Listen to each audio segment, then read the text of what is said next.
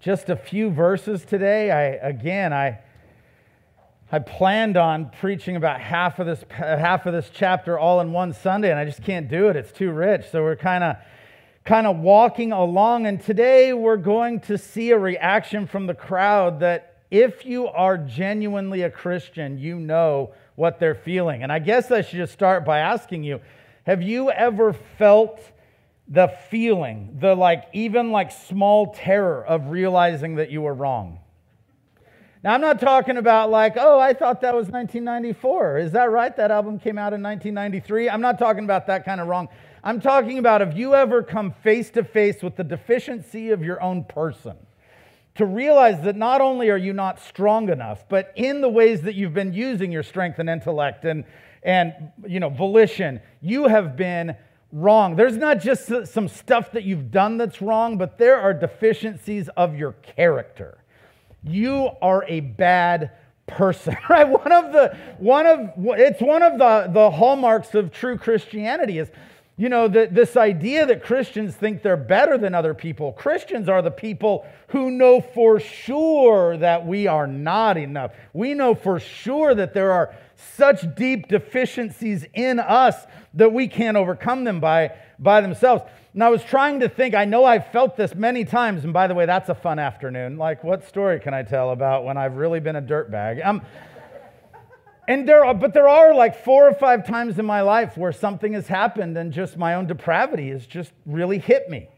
I remember I was a young youth worker, um, I don't know, 21, 22, something like that, at Hume Lake with a group of junior hires. I think it was the first time, I couldn't have been 22, uh, maybe 22. I, Tiff and I weren't married. So so it was, you know, I was very young and had been doing youth ministry. I was, I was not one of the cool kids in school. And one of the things that all youth workers struggle with is trying to be one of the cool kids once you get into youth ministry, right?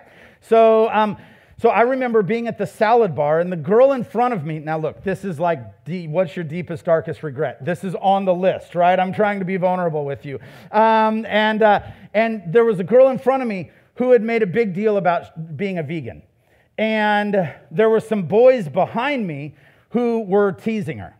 And I was immature and stupid. And so she said something about being sad that cows died for the hamburgers or tacos that whatever was being served that day. And I, because I'm an idiot, said something along the effects of, Well, do you know how many carrots died for your salad? Right? Like something Right, like most of my regrets in my life have to do with my mouth. You know what I mean? Like that's just smart and smart aleck are very closely aligned. So, um, and the one more than the other most of the time in my life. So, so I said something like that, and this probably 13 year old girl turned to me and said, I'm just doing what I think is right, and I don't think it's right of you to make fun of me for it. And the Holy Spirit spoke through that 13 year old girl. And I knew that not only did I need to control my mouth, but that there were deficiencies in my character that had to change. That I not only needed to shut up, but I needed to not be the kind of person that that would come out of. That I needed to view youth ministry differently than I had before. That I needed to view not only leading my students, but leading students in general in a different way. That I needed to not try to win kids to my church by saying funny and cool things, but rather that I needed to so profoundly express the love of Christ to people between the ages of 12 and 18 that they would, whether they made a decision for Christ or not, would at least know what he's like because they had interacted with me. And I went to cabin time that night having nothing to share with the boys because I was just a wreck. Have you ever felt so wrong? That you knew it's not only that you did the wrong thing, but you knew that there were deficiencies in you that had to be changed. And can I go from preaching to meddling early today and say, if you have not had that experience, then today's a great day to get over yourself? Because we are deficient. And, but if you've ever had those moments, and if you're committed to Christ, you have. That's when you got on your knees and said, God, save me. You knew you needed saving. And if you can remember some of those times, you get a feel, a little bit of an understanding of what's going on in the crowd as they go out to be baptized by John the Baptist. They have heard this call to repentance and they have responded. And today, this, these, just these few verses that we're going to cover today is the conversation that happens between John the Baptist, who is the, the prophet of God, the voice of God to them, and these people who have just discovered how very depraved they were. And we'll find out as we go along. This is a brand new revelation to them. They had good reasons to argue for their own holiness before this. If you would have asked them, hey, are you holy? Are you good? They could have given you reasons why they were. But today they can't. He, so he is John. He said, therefore, to the crowds that came out to be baptized by him, You brood of vipers, who warned you to flee from the wrath to come? Let's think about who the crowd is first. Why did they come? What was the message to which they were responding? You know, verse 3 above gives us all that's recorded about John's preaching ministry. We haven't even heard John speak yet. It has it's just been like third hand. John was out in the wilderness proclaiming um, the message of baptism, of repentance for the forgiveness of sin. Which, you know, off, right off the top doesn't sound like that, that great of an advertising slogan. Like if we were going to say, hey, let's make an evangelistic plan to go win the neighborhood, wouldn't it start with like, hey, there's free candy? It does in children's ministry. Welcome to church. Have some sugar. Um, wouldn't it start with something that we would offer? Wouldn't it start with like compassion ministries? Shouldn't it start with with um, uh, uh, something that makes your life better about the church? And yet, John's ministry was not that prophetic ministries weren't usually. Prophetic ministries are to the people who already should be what we would call the church, Israel, right? The people of God, saying, hey, you know full well you should turn, you should repent. John's message to them, his invitation to them isn't, isn't hey, come out and fight, pick up arms, let's go get Rome. But rather, why don't you come out and give up? And that is the call to follow Christ, is a call to give up. It's a call to die to yourself. Not for what I will get out of this, unless by what you get out of this, you mean a relationship with Christ. You get to have all that is in Christ, and that's all that's promised. So the promise isn't, hey, we're gathering out by the Jordan to pick up arms and we're going to march back into Jerusalem and take out Herod. That wasn't the invitation.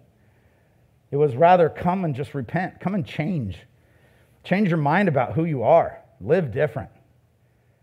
It also wasn't come out for a miracle cure for pain, you know. So and so many times we do see as Jesus gathers a crowd, sometimes it's because he's healing people and casting out demons and people are there to see what's going on for healing. But not with John. With John, it is simply, you know full well there's deficiencies in you. Would you like to come out and change your life? And people come. So, why did they come? Well, certainly some came for the spectacle, I imagine. I mean, I love the fact that we get to hear from Roman soldiers today. That Roman soldiers go, What do we do? If these guys need to repent, can you imagine me? So apparently, um, some were there, you know, not answering the call to repent initially, but um, for sure, most of these people were there because God was doing something, but also because they were making a choice. So why? Why would they repent? Why would, re, why would we repent? Know, I think it has something to do with John 10. And I don't, this is not a fully formed thought, so just let me ramble for a sec. But in John 10, Jesus calls himself the Good Shepherd. If you have a Bible, uh, turn over and maybe we'll start at verse 14.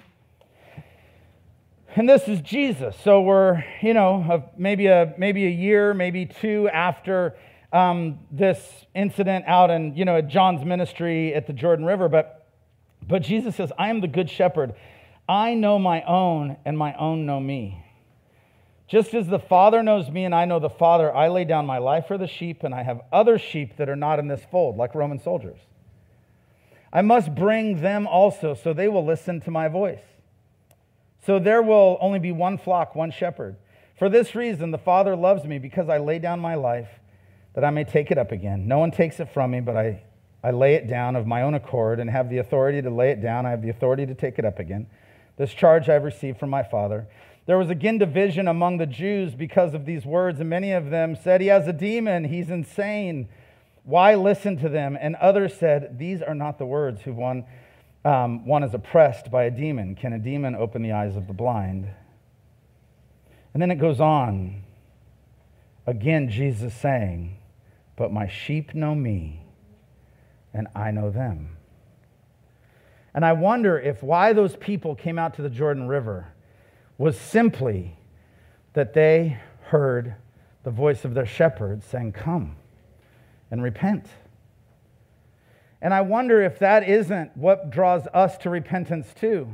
It's not the quality of our life that will be upgraded, although live for Jesus and see if your life doesn't get better. But if the call to come out isn't a lack of suffering, well, if God's so good, why is there suffering in the world? Oh, there's always been suffering in the world. We can talk about that, but that hasn't, nobody has ever come to Christ because it would eliminate suffering in their life. In fact, martyrdom was part of the deal for much of, much of uh, the Christian faith. The reason people are coming out is because they have heard the call of God to repent. It stirred something in them. You know, like 25 years of youth ministry or so, and lots of like question and answer days. And you, we, you, a lot of the questions you would expect from high school and junior high students, like, so can I smoke weed or what? Um, there's some of that for sure. But the number one question that I ever got from people, and you know why we don't get this from adults? Because kids are honest and adults are less, um, is how do you hear God's voice? It's been the number one thing that people have wanted to know. How do you hear God's voice? And over and over, my answer has been, I don't know, but I have. And I know it has something to do with relationship with Him. I know it has something to do with listening for Him. You know, the, um, the book of Proverbs starts with this. Uh, you know, the voice of God personified as this woman, wisdom, who is, who is in a busy street calling out. And and you can hear the words of you can hear the voice of wisdom but there's also the din of the marketplace around. And so you can hear god's voice but you have to tune into it. You have to listen for it. The people who are out at the jordan river are not there so their lives will get better. They're not there because they're you know going to overthrow caesar or they're going to put an end to sin out in the world. Rather, they have heard the voice of God and have found deficiency in their character and have come so that they might change. And that's how salvation works. And I would just implore you, if you are in a season where you are wrestling with God, to hear the voice of God and simply give up and come and repent and find new life. Jesus said he's the good shepherd. His sheep would know his voice. So in all the middle, uh, so in the middle of all the craziness of the Roman occupation, God spoke through John and simply said, "It's time to repent. It's time to change. It's time to confess, and it's time to prepare as a culture to meet the Messiah." And those who were His followed Him. So again, we would do well to apply this to our lives and go, "Okay, is this is this different? Yeah, it is a little bit different situation. It is a um, you know, this is before the cross. This is John as the last Old Testament prophet. It, it, we're talking about Israel, not the New Testament covenant church. There are some differences, but if we would just back out and say, God is calling his people to repent, we would do well to see where we fit in that story. So, again, far from ear tickling, message once the people get there, once the people submit to John's baptism. I, I, you know, I don't know what I would, I would do if uh, I had an opportunity to preach to these people. Um, you know, you might, you might think, John, why don't you start with a joke, man? Like, say something funny about eating locusts, or I don't know, like, there's got to be some humor around here. Encourage the people. Instead, what does he say? You brood of vipers. What is this guy trying to do? A brood of vipers is a group of dangerous snakes.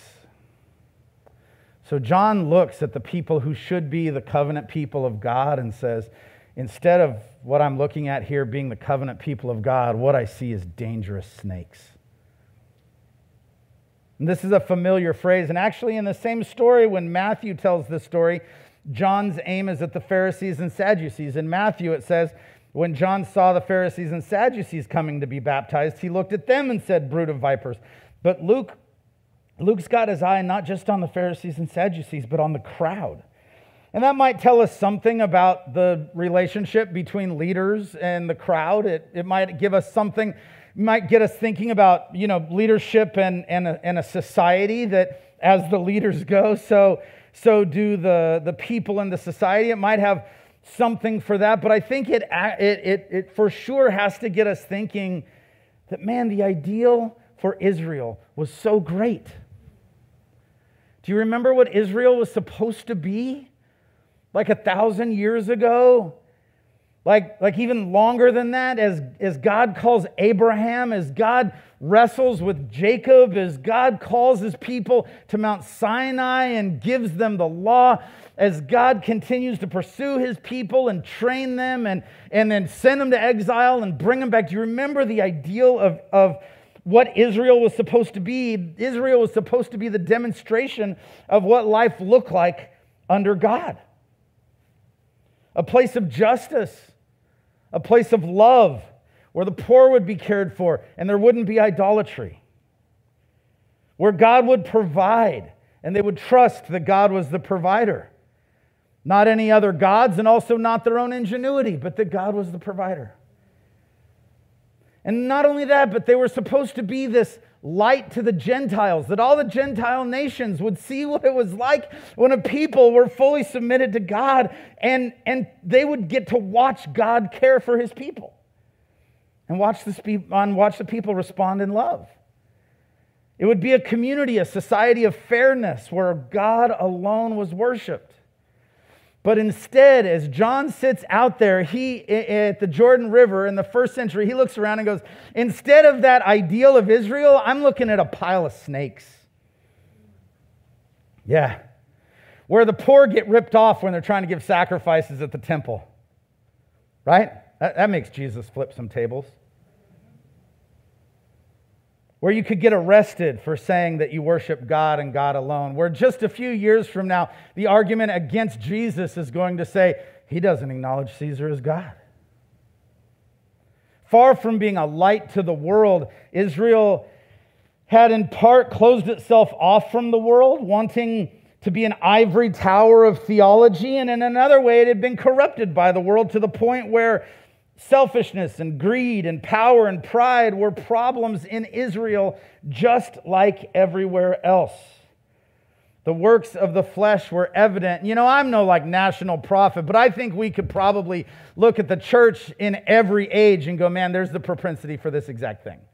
That we, in one way, would close ourselves at least let's say this is something we always need to be watching out for. In one way, we've closed ourselves off from the world where we want to be like the holy salt shaker, and we're like, it's so I'm so glad that we know everything and nobody else does. Isn't it great to be us? And on the other hand, news story after news story about corruption, about, um, about sexual immorality, about financial impurity, about all kinds of stuff that happen in the church just like they happen everywhere else what was supposed to be a light to the world had become a pile of dangerous snakes. Now, John's a prophet. So he just he just says what's true. And it's pretty easy for us to pile on the church and go, "Yeah, we're lame too." I like a lot of us. I've known a lot of really wonderful, sweethearted Christians who didn't fit this description at all. But it would be unwise for us to say this isn't in us, that we don't have to look out for it, that we too desire to be a light to the nations instead of a pile of snakes. Because the ideal for the church is pretty lofty too. A place, a community of love. How many times are we told to love one another? A place of sincere prayer, a place of worship, where love and joy and peace and patience and self control grow in us. A place of faith and of hope instead of fear and worry about the world. Where we endure struggle and even persecution with, with love and grace where we don't act like the judge of the world, pronouncing judgment and condemnation everywhere we go, but rather we exist to seek and save the lost. A place where Jesus is our only king, we have no king except for Christ, where he is our only God, and where people can see what it's like to live under the kingdom of God. And that's a lofty ideal. So then John says, I, I, see, I see dangerous snakes instead of a light to the world. And, and, and then he says, Who told you to escape the wrath to come? That is an interesting thing because there was not one person in that crowd that did not know that there was a wrath to come. In fact, probably nobody in that crowd that wasn't excited that there was a wrath to come because when you are a self righteous, member of the, the community of God, you can't wait for the wrath of God to come and fall on everybody else. But these people are brand new in their understanding that, that there was deficiencies in their character, that they had to repent. So John continues bear fruits in keeping with repentance. And do not begin to say to yourselves, We have Abraham as our father. For I tell you, God is able from these stones to raise up children from Abraham. Even now, the axe is laid to the root of the trees, and every tree, therefore, that does not bear good fruit is cut down and thrown into the fire. Here's the big idea don't rely on your heritage, don't rely on your culture. And it must have been super tempting to rely on being a Jew, especially under Roman occupation. Anytime we feel picked on, it's really easy, or I don't know if easy, but it like is one of the, the um, quickest reactions is to like develop a cultural in group and decide everybody else is bad, right? So as Rome comes in, the easiest thing is for us to go, no, we're good because we're Jews. Because we have the Old Testament and you don't because we make sacrifices to Yahweh and you make sacrifices to all your gods, and, and we're better. So, like I say, before their time of repentance, every one of these people could have said why they didn't need to repent. Before this realization, this hearing the call to repentance, all of them could have said, Why are you God's special people? And they could have said, Oh, well, God saved our people out of Egypt and we have the sacrificial system and we have a priesthood and we keep the Sabbath, not like these Gentile dogs, and we keep the uh, dietary commands, and I can tell you why I'm better than the rest of the world. But there comes a point where legalism doesn't work anymore, like self righteousness falls apart, and you go, oh no, woe is me. Of course, it wasn't bad to be a Jew. Paul talks about the benefit that it was to, to be the people to whom the promise of the Messiah was given, but the gift of receiving the heritage of the Old Testament was not something that was supposed to just be their identity. It was supposed to be a job description. I talk about this a lot, but being the church, being the family of God is not just our identity, it is our job description. It is something we be, and then it is something we do. And if you are not doing it, you are not being it. Are you with me? We are not simply Christians because we identify with Jesus. We are certainly not simply Christians because we identify with a church. All right, look. Apple trees don't spend a bunch of time yelling, I'm an apple tree. They just drop apples. Then everybody goes, That's an apple tree. And just so we're super clear, like the fruit that Christians should be dropping is not hard to find in, in Scripture. We could all we could brainstorm a list right now. It's it's care for the poor, it's justice, it's love, it's joy, it's peace, it's practical help for the least of these. It's holy it's holy living where we are more like Jesus all the time. It's selfless love for each other and also just to be clear, the fruit that identifies, the, uh, identifies people as not in the kingdom of God is pretty clear in the scriptures too. It's judgmental attitudes, it's unloving lives, it's lack of forgiveness, it's rebellious sin, it's unholy living, it's factions, it's anger, it's self righteousness, it's immorality. These are just the way of the world. And it's easy in scripture to say, I can tell what fruit is falling off of Christians and what fruit is not. And John is speaking in such a particular time in history. You know, the, the Messiah is about to be on the scene, and the, the curtain of the Holy of Holies will be torn in three years, and the temple will be stro- destroyed in 40 years. So, very much he is saying, look, the time when you can rely on just being a Jew is going to be over very soon. The temple is going to be gone. The sacrificial system is going to fall apart. Now's the time to stop relying on just being a churchgoer and instead start dropping some fruit. And you know, I don't know if Jesus is coming back this year or in a thousand years. I really don't. And if you know, that's awesome. Way to go. But I know that we should take a similar warning and encouragement. Because there is an eschatological axe laid at the roots of all mankind. The day is coming when saying things like, well, but my family has always been apple trees.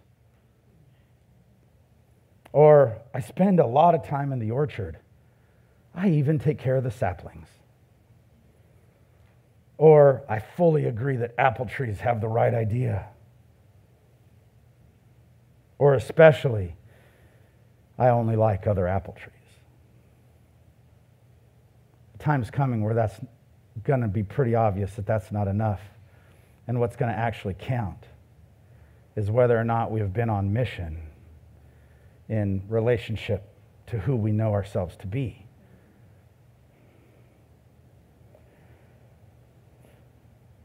So, why don't we all do all we can to live up to that high and lofty ideal of the church? To give up on bitterness and be people of forgiveness, to be people of love, to be people of justice and peace and unity, and care for the poor and reaching out to the full measure of Christ. So, this idea keeps going as John keeps talking, and the crowds ask him, What then shall we do? Can I tell you that is the greatest question?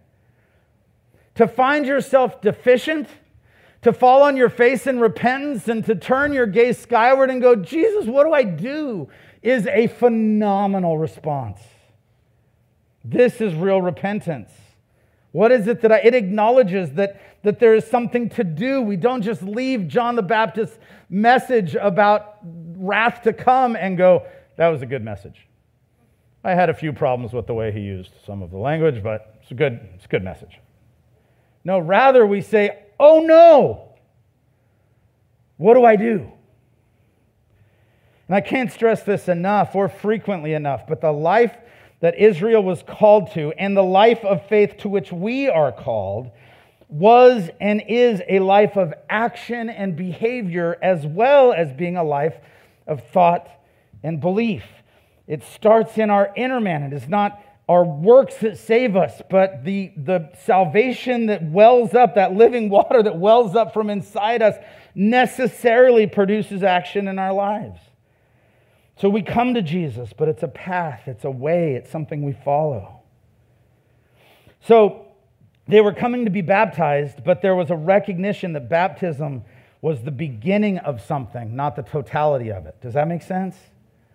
That this was not something that they could say, well, now I've been baptized, so that's solved.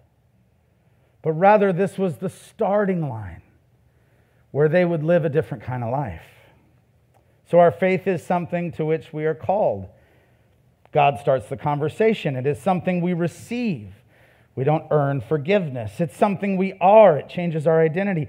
It's something we become. We can say once and for all, I am a Christian. I don't have to earn my salvation with good works day after day, but it is something that we do. It is important to remember that the first thing the Christians were ever called was people of the way. It is a path, it is a way to live. Several times a year, I like to quote Emil Brunner. Do you know the quote? I say it all the time. The church exists by mission as fire exists by burning. If it's not, if it's not burning, it's not a fire. And if you're not on mission, you're not the church. So we come to Jesus, we accept him. We're saved by him, we receive him, but also we must then recognize that without him, we are dangerous. Did you get that? You're a bunch of snakes and there's wrath to come. Without, without living fully for him, we are dangerous and we are in danger. And we cry out, What then shall we do? So we have to get over the pride that leads, leads to earning. I can earn my salvation. We have to get over the pride of deserving. I because I've been at this church forever, I deserve salvation. We also must get over the pride that leads to indifference and apathy.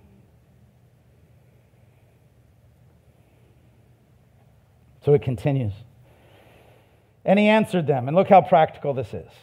And he answered them, Whoever has two tunics is to share with him who has none, and whoever has food is to do likewise.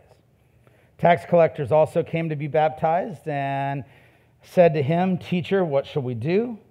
And he said to them, Collect no more than you're authorized to do. Soldiers also. So watch, we've got people, we've got people who are like, we might say, in good standing in the Jewish community. Then we've got tax collectors who are like Jews who are traitors for Rome. And then we've got Romans. Luke really wants to go out of his way to say, no matter where you came from, this is for you. Jesus is the Messiah of the whole world. So soldiers also asked him, and, and we, what shall we do? And he said to them, Do not extort money from anyone by threats or by false accusation, and be content with your wages. Three things about those, that very practical advice, and I'll let you go. First of all, this instruction was specific to the, to the station of the individual. To everybody, he says, whoever has two tunics is to share with him who has none. By the way, I, I, did, I didn't count every shirt, but I've got more than 35 shirts.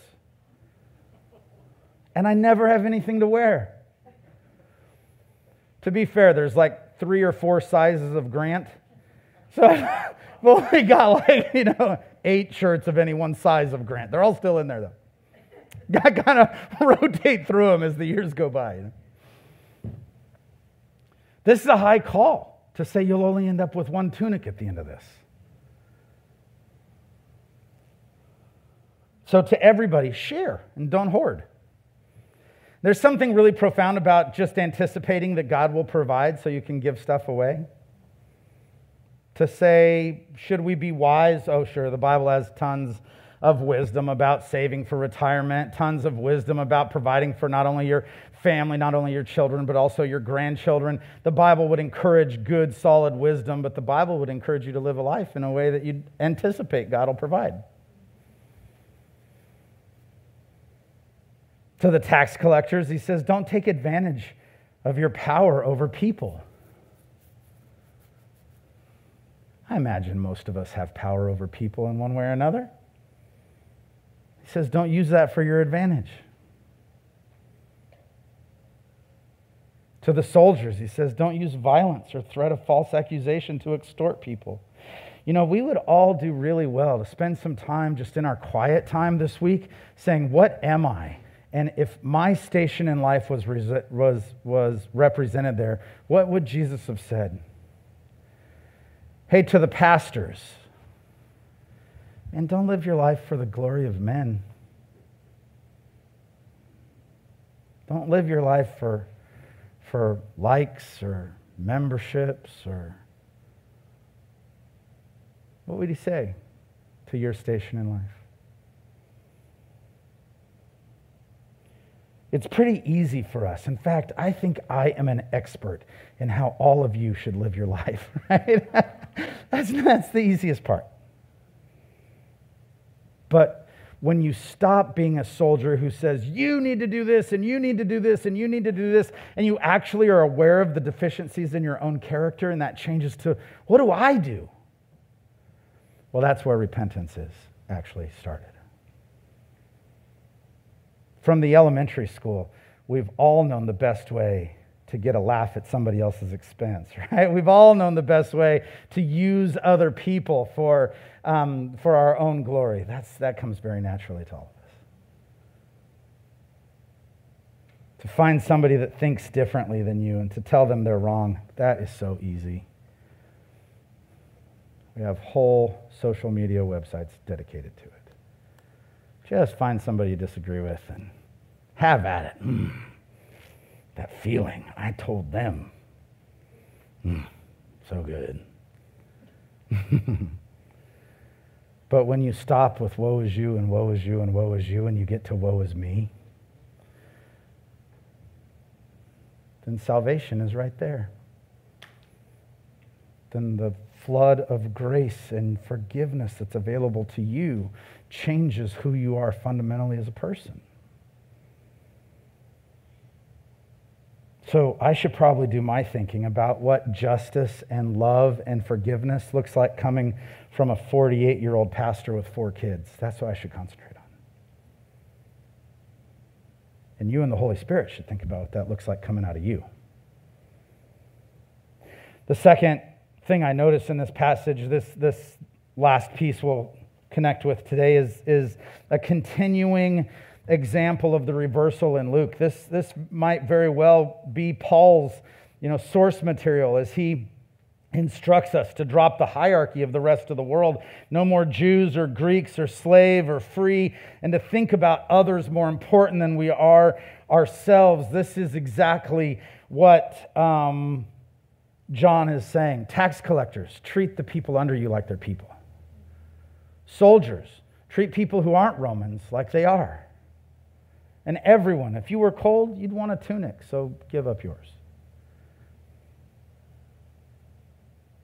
Instead of considering how we can use our positions, tax collectors, soldiers, whatever it is, for our benefit, we live our lives to see how we can live out the truth that the scriptures are very clear about that every human has equal value and deserves love and care and forgiveness and tunics. Lastly, this is really what John is encouraging these people to do, is what maybe philosophers would say moving past is into ought. You know, the is ought problem, right? Is the, the, to, to say what is, is to say what is the culture I'm in, what's appropriate right now. You know, being a youth pastor forever, um, uh, what should we do about marijuana was like radically changed several years ago because it became legal, right? And so every youth pastor I ever talked to when I was a kid was like, no, you can't do it because it's against the law. Well, then it no longer was against the law. You're going, oh, well, now you got to wait till you're, I don't know, what do you got? I'm, my lifetime consumption's still zero, so I'm a little iffy on it. Um, but but uh, you got to be 21 now, something like that. So we go, okay, well, then at 22, is it now more? Do you see that as an is kind of issue? Well, given the culture I'm in, given the, the, the way that, hey, I might have been cruel to that person, but you know what? They put me through so much I can't forgive them. That's an is kind of answer. That, that is in line with the cultural standard. But John wants to move us past is into ought, considering the truth of the universe. What ought I actually to do? And that doesn't change with the laws, and it doesn't change with the culture. It is simply how can I reflect the love of God every day, everywhere I am? And notice how costly this instruction is. Again, you only end up with one tunic at the end of this and enough food for today, and that's it. So ours is a knowing faith. It's things we know. It's a relational faith. It's a relationship with God. But it is also a behavioral faith. It is stuff that we actually do. So, do you know what it's like to feel wrong? Not just that you've done things, but that there's deficiency in you. If, if you stopped trying to defend yourself, if you stopped trying to prove that you belong to Jesus, would you say, ah, I need, I need to stop defending myself. I need to start dropping some fruit. We're going to sing one more song, and I would encourage you to reflect. I would encourage you to think about what John's words would be to you. And if you haven't in a while, I would encourage you to simply bow your head and say, Jesus, what should I be doing? And if you are far away from God and have been pretending that you're near, if you don't have a relationship where you have experienced the forgiveness of Jesus and rather have just been participating in some sort of legal, religious, whatever that is, today would be a great day to come to Christ. Today would be a great day to give up self and simply give yourself to Christ.